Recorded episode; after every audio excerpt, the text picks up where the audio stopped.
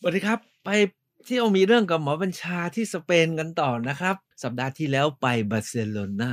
ว่าด้วยการฟื้นคืนของคาตาลุญญานะครับ ที่มีอะไรมากกว่าสโมสรฟุตบอล มากกว่าโรนัลโดโรนันดินโยทีนี้ไปแมดริดเมื่อวัน May Day กันครับ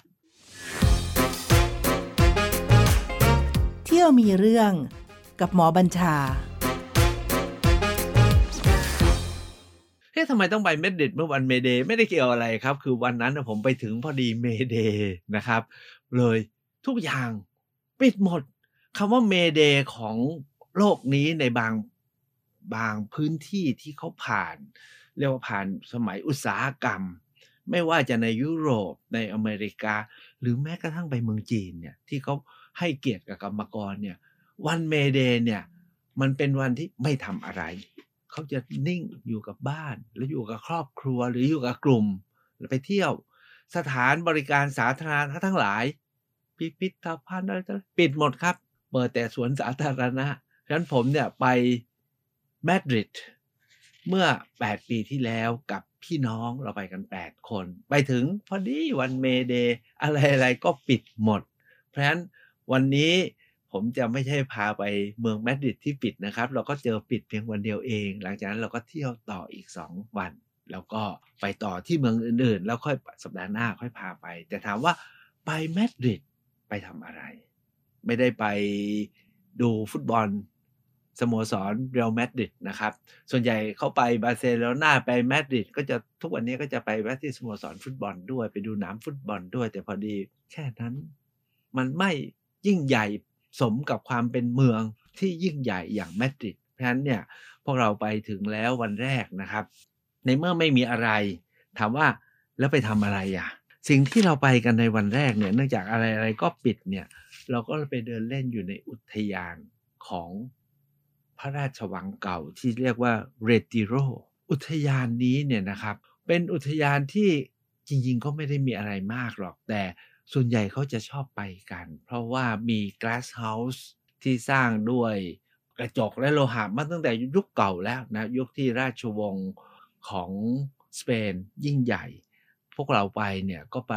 เดินเล่นผ่อนคลายตอนบ่ายๆดอกไม้ก็ไม่บานสักเท่าไหร่ในวันเมเดย์แต่ที่ชอบมากที่สุดก็คือ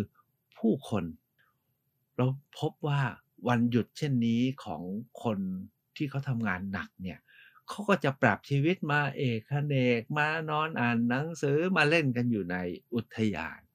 แต่ที่อุทยานนี้เนี่ยมันมีของสำคัญของหนึ่งที่ใครๆก็ไปอยู่ผมไม่รู้ว่าจะเรียกว่าอะไรนะครับคือมีต้นสนนะมีต้นสนที่อายุหลายร้อยปีมาก ฟังมาว่าใครไปก็ต้องไป วันนั้นเราก็ไปกันครับ ขนาดเราไปอยู่ตั้งนานนะครับ เรายังเข้าไปไม่ถึงต้นสนเลยครับ เพราะว่าพวกฝรั่งเนี่ย เขาก็มายึดถ่ายรูปกับต้นสนอยู่นั่นแหละ จุดเด่นของต้นสนนี้ท่านลองเข้าไปค้นดู ผมไม่รู้ว่าเรียกว่าอะไรนะครับเขาแต่งทรงพุ่ม ให้เป็นพุ่มพุ่มพุ่มพุ่มผมเนี่ยเป็นภาษาหมอเนาะก็ดูเหมือนสมองมนุษย์อะนะครับ มันเป็นพุ่มพุ่มเรียงอยู่บนยอดเรือน ต้นสนต้นสนนี่จะมีอายุมากนะเขาแต่งเป็นแต่งเป็นแค่เป็นกระจุกใบอะ เป็นหย่อมหย่อมหย่อมแล้วเรียงกันเหมือนกับสมองมนุษย์ สวยดี จุดที่สองเนี่ยที่เรา ได้แวะไปนะครับ คือมาดริดเนี่ยถ้าว่าเป็นนครที่ยิ่งใหญ่หลังจากคนสเปนเข้ามาครอง แล้วก็ย้ายเมืองหลวงมาไว้ที่มาดริดคนจริงเมืองหลวงสเปนเนี่ยเคยอยู่ที่อื่นมาก่อน แล้วเพิ่งจะตัดสินใจย้ายมาอยู่ที่มาดริดเนี่ยไม่ใช่นาน สักร้อยกว่าปีนี่เองนะครับ มาอยู่ที่นี่ หลังสมัยโคลัมบัสไปพบอเมริกาด้วยซ้ำไป เพราะตอนที่โคลัมบัสไปพบอเมริกาเนี่ย เมืองหลวงอยู่ที่เซบินา นะครับมาดริดเพิ่งย้ายมาทีหลัง ด้วยเหตุผลก็คือเซบินามันอยู่ทางตอนใต้ใช่ไหมครับด้วยเหตุผลว่าอันนี้อยู่ตรงกลางนะครับอยู่ตรงกลางประเทศ เพื่อที่จะรวมประเทศสเปนให้เป็นประเทศเดียวกัน แล้วก็มีแคว้นต่างๆเนี่ยก็อยู่รายรอบเนี่ยก็เลยด้วยเหตุผลทางภูมิศาสตร์ ดูเหมือนจะเป็นพระเจ้าอัลฟองโซหรือเฟอร์ดินานเนี่ยนะครับท่านก็ย้ายนครหลวงมาอยู่ที่มาดริดแห่งนี้นะครับ แล้วมีอาคารสถานที่สำคัญสำคัญเนี่ยที่ใครไปก็จะต้องไปนะครับ ก็คือที่เขาเรียกว่า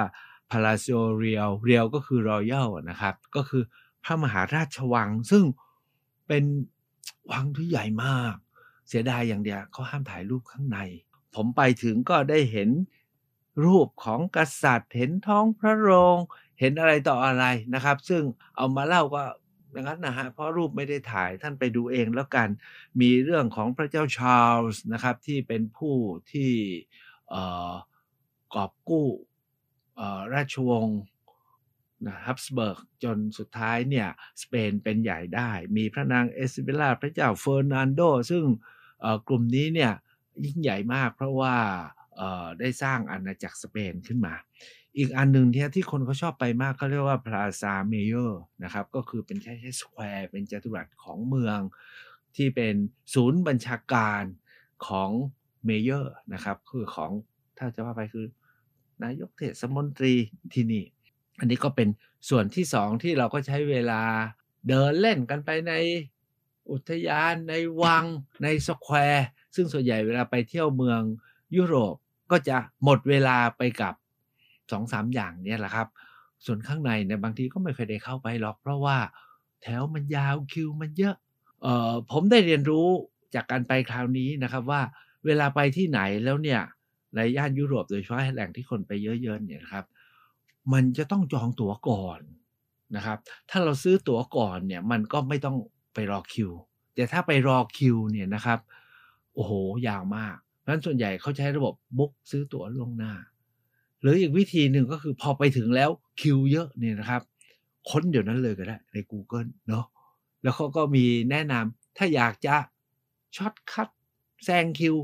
ก็เดินไปตรงนู้นก็มีตั๋วพิเศษนะเพื่อได้ตั๋วเพื่อลัดเลย หรือบางคนก็ไปซื้อตั๋วมารออยู่ หรือไม่ก็มีพวกตั๋วผีมาเดินถามอยู่ข้างหน้าแถวบอกไปไหมไปไหมแต่ต้องเช็คให้ดีนะครับ ตั๋วเนี้ยมันจริงหรือเปล่าอันที่สองก็คือนอกจากจริงหรือเปล่าแล้ว มันให้เข้าดูได้กี่ห้องและกี่จุด เพราะระบบที่นี่เขาจะมีตั๋วแบบมีลิมิตอะตั๋วใบนี้สำหรับบริเวณนั้น ตั๋วใบนั้นสำหรับบริเวณนี้ อันนี้เราก็ได้อ๋อต่อไปนี้มันมันมีเทคนิคในการเที่ยวเพิ่มขึ้นอีกหลายอย่าง โดยเฉพาะอย่างยิ่งในพื้นที่ที่คนเยอะๆนะครับเพราะสเปนเนี่ยเป็นเป้าหมายของการท่องเที่ยว ที่สำคัญเนี่ยที่เราโดยเฉพาะอย่างยิ่งผมไปกับพี่น้องเนาะ พี่ผมเนี่ยเขาก็ชอบงานศิลปกรรม คืองานจิตรกรรมงานภาพวาดที่มาดริดเนี่ยมีพิพิธภัณฑ์สำคัญสำคัญอยู่หลายพิพิธภัณฑ์ ไม่ว่าจะเป็นพิพิธภัณฑ์ที่ขึ้นชื่อว่าบราโด มีงานของโกย่าเวราครูสโรแดงอยู่ มีงานของปิกัสโซ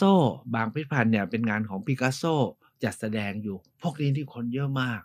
แต่สิ่งที่ผมไปตามพิพิธภัณฑ์เหล่านี้ แล้วผมจะชอบมากในสองสามเรื่อง ซึ่งของเหล่านี้เมืองไทยจนป่านนี้เรายังไม่มีเลย อันที่หนึ่งก็คือว่าเขารวบรวมงานศิลปะ ทั้งของชาติของรัฐนะทั้งของแคว้นนะแล้วก็ของชาติ แล้วของอาณาบริเวณแล้วของโลกไว้แบบแบบเดินดูกันแบบโอ้โหอะไรมันจะขนาดนี้ ซึ่งเมืองไทยเราไม่มี แล้วเราไม่ค่อยสัมผัสเรื่องนี้ แต่อันที่สองเนี่ยที่ผม ทึ่งมากๆ คือเขามีห้องสมุดใหญ่ไว้ให้ค้นคว้าบางคนเนี่ยอาจจะไม่ได้ไปดูทั้งพิพิธภัณฑ์หรอกไปดูไม่กี่รูป แล้วที่เหลือก็ไปค้นคว้าอยู่ในอยู่ในห้องสมุด อันที่สามก็จะมีคาเฟ่ cafeteria เพราะฉะนั้นพวกแกลเลอรี่พวก museum ในยุโรปในสเปนเนี่ยเต็มไปหมดลองไปท่องดูว่าตกลงมี museum มีแกลเลอรี่สักจำนวนเท่าไหร่อู้นับไม่ถ้วน แล้วยากนะที่จะไปได้ทั่วทั้งหมด แต่ผมเนี่ยไปอยู่ museum หนึ่งไปมันสองครั้งเลยครับ คือไปที่ Madrid Archaeological National อันเนี้ยพี่ชายผมบอกไปดูภาพศิลปะนะจิตรกรรม ผมคงไม่ชอบเท่าไหร่ แต่จริงๆผมไปได้นะครับ ผมดูได้ เพราะผมเคยเป็นเป็นจิตรกร เคยวาดรูปอยู่เหมือนกันอยากจะเอาดี แล้วสุดท้ายพบว่าเอาดีไม่ได้ แต่ พอเห็นว่ามีพิพิธภัณฑ์ เรียกว่าพิพิธภัณฑ์โบราณคดี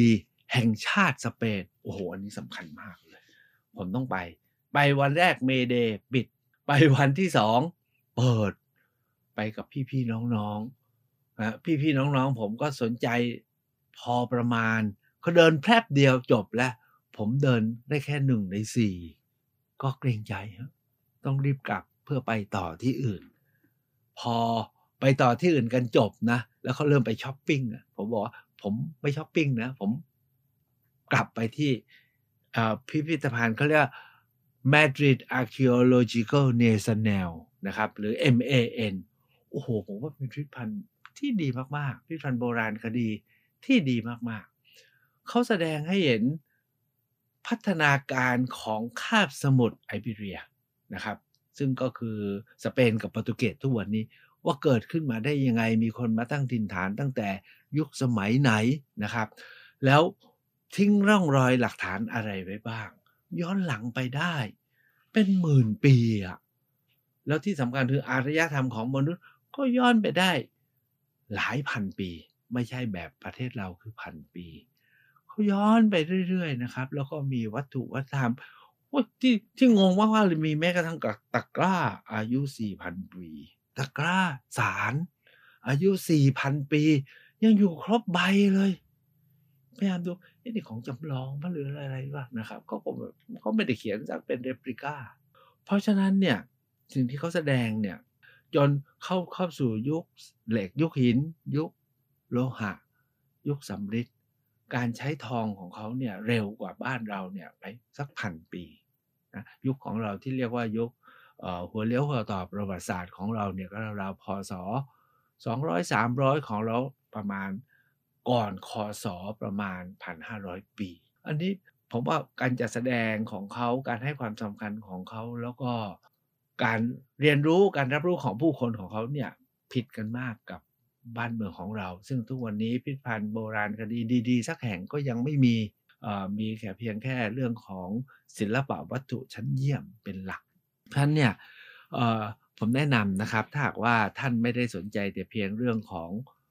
มหาราชวัง อุทยาน แล้วก็พวกอาร์ตแกลเลอรี่พวกงานจิตรกรรม ซึ่งเหลือที่จะดูก็อยากจะแนะนำให้ไปที่ MAN Madrid Archaeological National แห่งนี้มีอีกที่หนึ่งที่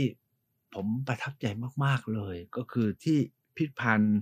ชื่อว่าเรโนโซเฟียผมเรียกชื่อถูกหรือเปล่าก็ไม่รู้นะครับ พิพิธภัณฑ์แห่งนี้เนี่ยเป็นพิพิธภัณฑ์ที่เขาให้ความสำคัญงานของปิกัสโซนะครับกับงานของศิลปินรุ่นสมัยอื่น ๆ เช่นดาลี่ไม่รู้เรียกถูกป่ะ D A L I จะเรียกว่าตาลีก็เกรงไปเป็นจีนนะดาไลดาลี่นะครับเอ่อก็มีจัดแสดง ผมเนี่ยไม่เคยใช้ชอบงานของดาลีเท่าไหร่หรอก ผมก็ไม่เข้าใจว่าเขาชอบกันได้ยังไง ผมว่าไม่สวยอะนะครับ นี่ความรู้สึกของผมนะ แต่เขาก็กลายเป็นจิตรกรที่มีชื่อเสียงมากที่สุดคนหนึ่งของโลก แต่ที่พิพิธภัณฑ์เรเนโซเฟียเรโนโซเฟียแห่งนี้นะครับ ผมชอบงานชิ้นหนึ่งของปิกัสโซที่เขาเอามาจัดแสดงแล้วบอกเรื่องราวทำให้ผมรู้สึกประทับใจมากเลย ชื่อผมไม่รู้อ่านถูกหรือเปล่านะครับเกียนิก้าผมขอเรียกอย่างนี้นะ G U E R N I C A ซึ่งเป็นชื่อเมืองเมืองหนึ่งที่ปิกัสโซเขียนออกไปเป็นภาพจิตรกรรมขนาดใหญ่มาก แต่เรื่องที่เขาเล่าเนี่ยสนุกมากเลยนะครับช่วงนั้นเนี่ยสเปนกำลังอยู่ในช่วงกาลียุค แล้วปิกัสโซเนี่ยไปอยู่ในฝรั่งเศสนะครับ แล้วเขามีการจัดงานแสดง ศิลปกรรมกันที่ฝรั่งเศสนี่รัฐบาลนี่ปิกัสโซเป็นคนสเปนนะสเปนเนี่ยเขาก็อยากจะไปจัดแสดงแต่กำลังเกิดสงครามกลางเมือง จอมพลฟรังโกก็กำลังกำลังบุกครอบครองนะครับด้วยอำนาจเผด็จการทั้งสเปน นี่กลุ่มสาธารณรัฐของสเปนก็คือกลุ่มที่จะกลุ่มต่อสู้กับฟรังโกแล้วต่อหลังเขาแพ้ฟรังโกเนี่ยนะครับ ก็เลยอยากจะไปจัด การแสดงที่ฝรั่งเศสด้วย ก็เลยติดต่อบอกปิกัสโซไปว่า ให้ช่วยวาดรูปอยู่ฝรั่งเศสอยู่แล้วช่วยวาดรูปเพื่อเอาไปจัดแสดงให้หน่อยปิกัสโซก็ไม่รู้จะวาดเรื่องอะไรดีเพื่อชาตินะครับ ส่วนใหญ่เวลาเขาจัดแสดงศิลปกรรมแห่งชาติ แต่ละชาติก็จะเอาเรื่องโดดเด่นของประเทศไปใช่ไหมปิกัสโซเนี่ยก็ตั้งสองจิตสองใจนี่ผมแต่งเองบ้างนะ แต่เรื่องราวเขาบอกงั้น ผมซื้อหนังสือมาเล่มหนึ่งเลยฮะเกี่ยวกับเกี่ยวกับภาพเล่มเนี้ยนะครับ เขาบอกว่าปิกัสโซเนี่ยก็ทบทวนจะวาดเรื่องอะไรดี จะวาดยังไงดี เพราะว่าก็ไม่ได้ชื่นชมฟรังโก แล้วอยากจะเชียร์กลุ่มสาธารณรัฐสเปนนะครับ คิดไปคิดมาก็พอดีครับ ฟรังโกบุกเมืองที่ชื่อเกอร์นิก้านี่แหละนะครับ ฟรังโกบุกเมืองนี้สำเร็จปิกัสโซก็เลยวาดรูปเมืองนี้กันแล้วกัน รูปที่แล้วในหนังสือนะเขาเอาภาพร่างต้นเขากรอบความคิดของปิกัสโซมาเรียบเรียงมาร้อยเรียง แล้วออกมาเป็นรูปนะครับ เป็นรูปที่ใช้คำว่าเป็น tragedy อะเป็นโศกนาฏกรรมแห่งเมืองนี้ปิกัสโซเห็นเป็นรูปผู้คนนอนตายนะครับ ร่างกายแหลกเหลวแต่ตามสไตล์ปิกัสโซนะถ้าเราไม่ดูเราก็ดึกไม่ออกหรอกนะครับ แล้วก็มีรูปร่องรอยของการสู้รบการพ่ายแพ้อะไรต่ออะไรนะครับแล้วปิกัสโซก็ส่งไปจัดแสดง ความสนุกของเรื่องนี้นะคือ กว่าปิกัสโซจะวาดเสร็จเนี่ย งานแสดงศิลปกรรมเริ่มไปแล้วเดือนกว่า แต่สเปนจองที่จะแสดงไว้ งานก็เริ่มไปเดือนกว่า สเปนก็ส่งรูปไปจัดแสดงนะครับ มันไปแสดงหลังงานเริ่มแล้วตั้งเดือนกว่านะครับ แล้วจบการแสดงปิกัสโซประกาศว่า ห้ามภาพนี้กลับคืนสู่สเปน จนกว่าสเปนจะกลับมาเป็นสาธารณรัฐ คือท่านรู้ในสเปนเนี่ยเกิดการเปลี่ยนแปลงหลายครั้งนะครับมีระบบกษัตริย์ตอนแล้วมีหลายรัฐเป็นสาธารณรัฐ ตอนหลังเนี่ยจอมพลฟรังโกเข้ามายึดอำนาจ ใช้อำนาจแบบเผด็จการจับมือกับฮิตเลอร์จับมือกับมุสโสลินีนะครับ แล้วก็เผด็จศึกนะครับ คุมอำนาจทั้งหมด ตอนนั้นเลยเป็นช่วงที่แย่ที่สุด แล้วช่วงนั้นแหละครับที่ปิกัสโซไม่กลับมาอยู่ในสเปน แล้วบอกว่ารูปนี้ ไปจัดแสดงในนิทรรศการศิลปกรรม เพื่อร้องทุกข์กับโลกว่าเกิดเหตุกาลียุคนะครับ ขึ้นในสเปน แล้วมีหนำซ้ำยังสั่งว่า เสร็จงานห้ามส่งคืนสเปน จนกว่าสเปนนะครับ จนกว่าสเปนจะกลับมาเป็นสาธารณรัฐ ถึงจะให้ภาพนี้กลับสเปนได้ สุดท้ายเสร็จงานที่ฝรั่งเศสเข้าภาพนี้ไปไว้ไหนรู้ป่ะเว้ยเรื่องสนุกมากเลยนะ เขาเลยเอาไปจัดแสดงอยู่ที่โมมา Museum of Metropolitan Art นะครับ ที่นิวยอร์กปรากฏว่าไปจัดแสดงอยู่ที่ที่นิวยอร์กเนี่ยนะ หลายสิบปีอะยี่สิบสามสี่สิบปี แล้วก็ใช้เป็นภาพฟ้องโลกครับ ว่าสเปนตรงกลายเป็นจิตรกรรมการเมือง ฟ้องโลกว่าสเปนเนี่ย ไม่เป็นประชาธิปไตย แล้วก็ ว่ากันว่าภาพนี้เลยกลายเป็นเครื่องมือในการ fundraising เพื่อช่วยพวกเคลื่อนไหว เพื่อกอบกู้ประชาธิปไตยกลับสู่สเปนนะครับ กว่าฟรังโกจะตกกระป๋องแล้วก็ประเทศสเปนเนี่ยฟื้นฟูกลับเป็นระบบสาธารณรัฐที่มีพระมหากษัตริย์เนี่ยได้เนี่ยนะครับ ก็เพิ่งจะได้กลับมาสเปนไม่ไม่ใช่กี่กี่สิบปีมานี้ฉะนั้นภาพนี้จึงเป็นภาพที่ เต็มไปด้วยเรื่องราวที่น่าสนใจ ท่านลองเข้าไปค้นดูนะครับกัวนิกาท่านส่วนใหญ่เข้าไปมาดริดเนี่ยนะครับ ก็จะไป park ไป palace ไป museum ไป art gallery นะครับ แต่มีอีกที่หนึ่งที่ผมไปกับพี่กับครอบครัวเนี่ย ก็จะมีพิเศษ พี่ชายผมเนี่ยเขาชอบ ค้นหาที่กินที่ขึ้นชื่อนะครับ เราไปอิตาลีคราวนี้ เอ้ย ขอโทษเราไปสเปนคราวนี้เนี่ยนะครับโอ้โหผมไปกินอาหารที่แบบ แบบใช้คำว่าไงเดียที่แบบเหลือเชื่อนะครับ เพราะว่ามื้อแรกเนี่ยนะครับ ไปไปกินที่ร้านชื่อว่าโบตองนะร้านนี้เนี่ยนะฮะกินเนสบุ๊กบอกว่าเป็นพัตตาคารที่เก่าแก่ที่สุดในโลก เดาไหมฮะว่าอายุเท่าไหร่ อายุตั้งแต่สมัยพระนารายณ์สมัยสมเด็จพระนารายณ์มหาราชพัตตาคารนี้เปิดมาตั้งแต่สมัยนั้นจนถึงทุกวันนี้ก็ยังเปิดอยู่ในที่ที่เดิมนะครับ ชื่อโบตองนะครับ เปิดเมื่ออพศ2268 นะครับเราก็ไปกินกันผมจำไม่ได้แล้วว่ากินอะไรบ้าง หัวปลื้มว่าโอ้ร้านนี้มันเก่าที่สุดร้านนี้มันเก่าที่สุด อีกวันหนึ่งเนี่ย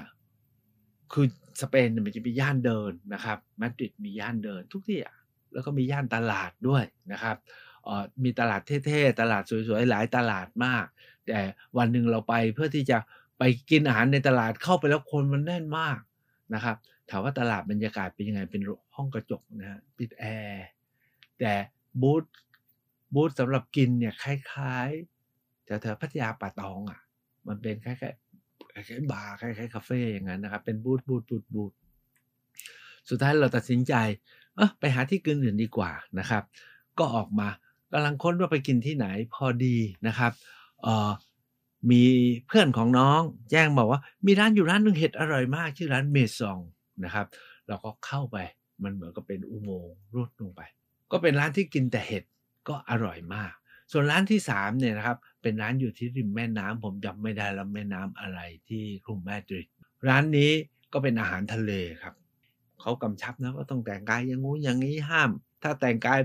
อย่างนี้ไม่ใส่รองเท้า อย่างนี้ไม่ใส่เสื้ออย่างนี้ยังใส่กางเกงยีนมาไม่ให้เข้า มีอย่างนี้ด้วยนะครับ ในในเมืองนอกเขาอะแต่ถ้าว่าตอนหลังเขาเริ่มปล่อยปละแล้วนะครับเพราะไม่งั้นเสียแขก วันนั้นผมไปกินอะไรรู้เปล่าครับ ผมไปเจอเมนูว่าน่ากินมากเลยมังฟิชคือปลาปลาพระปลาพระ แล้วเราไปลองกินปลาพระดีกว่า ก็เนื้อก็เหนียวเหนียวนะครับ ถามว่าทำไมเขาเรียกปลาพระเขาบอกโอ้มันอยู่ในทะเลลึกมากเลย มันเป็นปลาจำศีลน่ะเขาเลยเรียกมังฟิชนะครับ ที่สเปนเนี่ยก็จะมีอารมณ์ที่สามที่ผมบอกนะก็คือเรื่องของการกินดื่ม พอดี ผมพวกเราเนี่ยไม่ค่อยกินดื่ม และ night life ก็คือราตรีไม่ท่อง เราก็จะหมดเวลาไปกับสี่ซ่าห้าอย่างตามที่กล่าวนี้นะครับ ทั้งหมดเนี่ยนะครับคือสิ่งที่เราไปพบไปเห็นที่มาดริดในที่ผมจั่วหัวว่าเราไปในวันกรรมกร ก่อนที่จะจากลาเนี่ยอยากจะให้ทุกท่านได้ลองทบทวนแล้วก็เรียนรู้และเข้าใจประวัติศาสตร์ของมาดริดเขานะครับของสเปน ตามที่ผมเกริ่นไว้นะครับในตอนที่ตอนตอนก่อน แผ่นดินคาบสมุทรนี้เป็นคาบสมุทรที่อยู่ไกลออกมามาก แล้วก็เป็นคาบสมุทรที่เชื่อมต่อระหว่างยุโรปกับแอฟริกาใช่ไหมครับมีช่องแคบยิบรันตาเป็นจุดเป็นอ่าเป็นช่องแคบเล็กๆนะครับ ที่กั้นระหว่างยุโรปและก็แอฟริกานะครับแผ่นดินนี้เป็นทะเลทรายด้วยนะครับ มีภูเขาสูงการการคลื่นลม นะจากมหาสมุทรแอตแลนติกไว้ ซึ่งส่วนใหญ่ก็จะตกอยู่ในเขตที่เป็นประเทศโปรตุเกสจะเลยเข้ามาในสเปนก็น้อยก็ทำให้บางส่วนเนี่ยเป็นทะเลทราย มีคนมาตั้งถิ่นฐานตั้งแต่หลายหมื่นปีแล้ว แต่กลุ่มที่เริ่มมาบุกเข้ามาถึงแล้วก็ทิ้งร่องทิ้งรอยไว้ก็คือกลุ่มกรีกและโรมัน จนกระทั่งกลุ่มคนเขาเรียกคนเถื่อนนะฮันนิบาลนะครับ บุกมาบุกมารบนะครับ แล้วก็เกิดเป็นสงครามลงไปถึงแอฟริกานะครับก็นี่ก็เกิดเกิดสงครามในยุคกรีกและโรมันก็รบกันหลายรอบมากนะครับ จนท้ายสุดเนี่ยพอยุคที่โรมันอ่อนกำลังนะครับ ก็จะมีชนเผ่าในเยอรมันหลายชนเผ่า ทั้งเยอรมนิกวิซิกอสอะไรเนี่ยนะครับ ก็มาจากเขต ตอนบนของยุโรป แล้วก็บุกเข้ามาตั้งถิ่นอยู่ที่นี่ แล้วก็เริ่มตั้ง เรียกว่าราชรัฐ ผมใช้คำว่าราชรัฐ เล็ก ๆ น้อยๆ อยู่ตามแคว้นนั้นแคว้นนี้แคว้นนู้นนะครับ เอสปันยาคาตาลุนยาแคว้นบาสแคว้นอะไรอะมันมีหลายแคว้นมากเลย ชื่อเขาก็เพราะๆนะครับ ถ้าจะให้เรียกชื่อผมลอง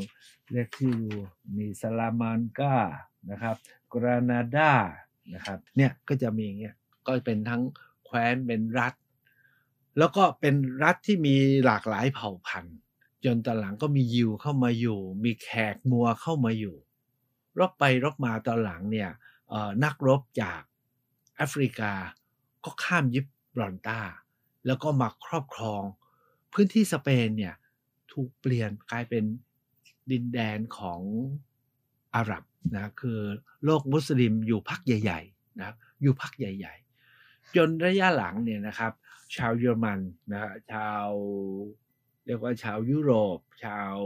ฝรั่งเนี่ยนะครับ ก็เริ่มกลับเข้ามาใหม่ แล้วก็เริ่มดัน